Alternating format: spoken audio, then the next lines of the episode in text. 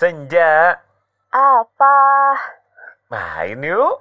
Enggak ah, nggak punya sendal. Ah, serius nih, nggak punya sendal. Sendal aku tuh cuma yang dulu zaman kuliah dipakai masuk ke lab steril.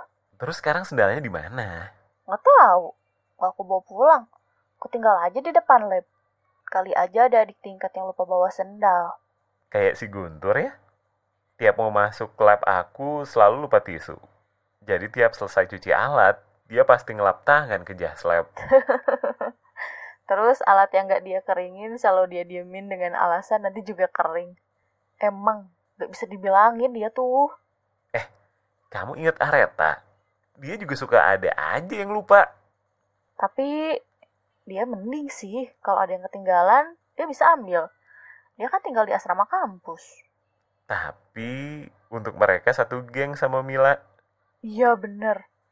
Cerewet banget ya. Habis itu Guntur sama Areta kalau udah dimarahin Milha kalau praktikumnya nggak lancar. Kok aku jadi kangen sama teman-teman kamu ya? Gak heran sih, Bi. Angkatan aku kan paling somplak otaknya. Iya juga sih. Apalagi kelas kamu tuh. Telat masuk praktikum setengah jam. Kompak lagi satu kelas telatnya. Ya gimana lagi? Kuis dadakan, mana dosennya killer, bisa mati digantung kita. Ah, tapi endingnya kalian digantung juga kan sama Mariana?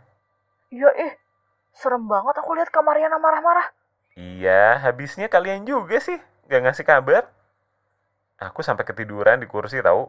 Terus seranya Mariana ngedumel itu aku nggak denger. ah, pules aja aku tidur. Nggak lagi deh ngelihat Kak Mariana marah-marah. Keluar dari lab, semuanya pada ngomongin Kak Mariana. Pada kaget Kak Mariana bisa semarah itu. Semua orang juga tahu Kak Mariana itu astus paling baik sekampus. Masa waktu Alif lupa ngerjain tugas perites, gak dimarahin sama Kak Mariana. Disuruh keluar emang, tapi gak dimarahin. Cuma disuruh ngerjain tugas di luar aja. Pas udah beres, boleh masuk lagi. Ya lagian, Mariana di PHP. Dia tuh sebenarnya nggak apa-apa kalau kalian telat. Asal ngomong. Nggak ngomongnya itu loh yang bikin dia kesel. Terus ya, Bi, inget nggak?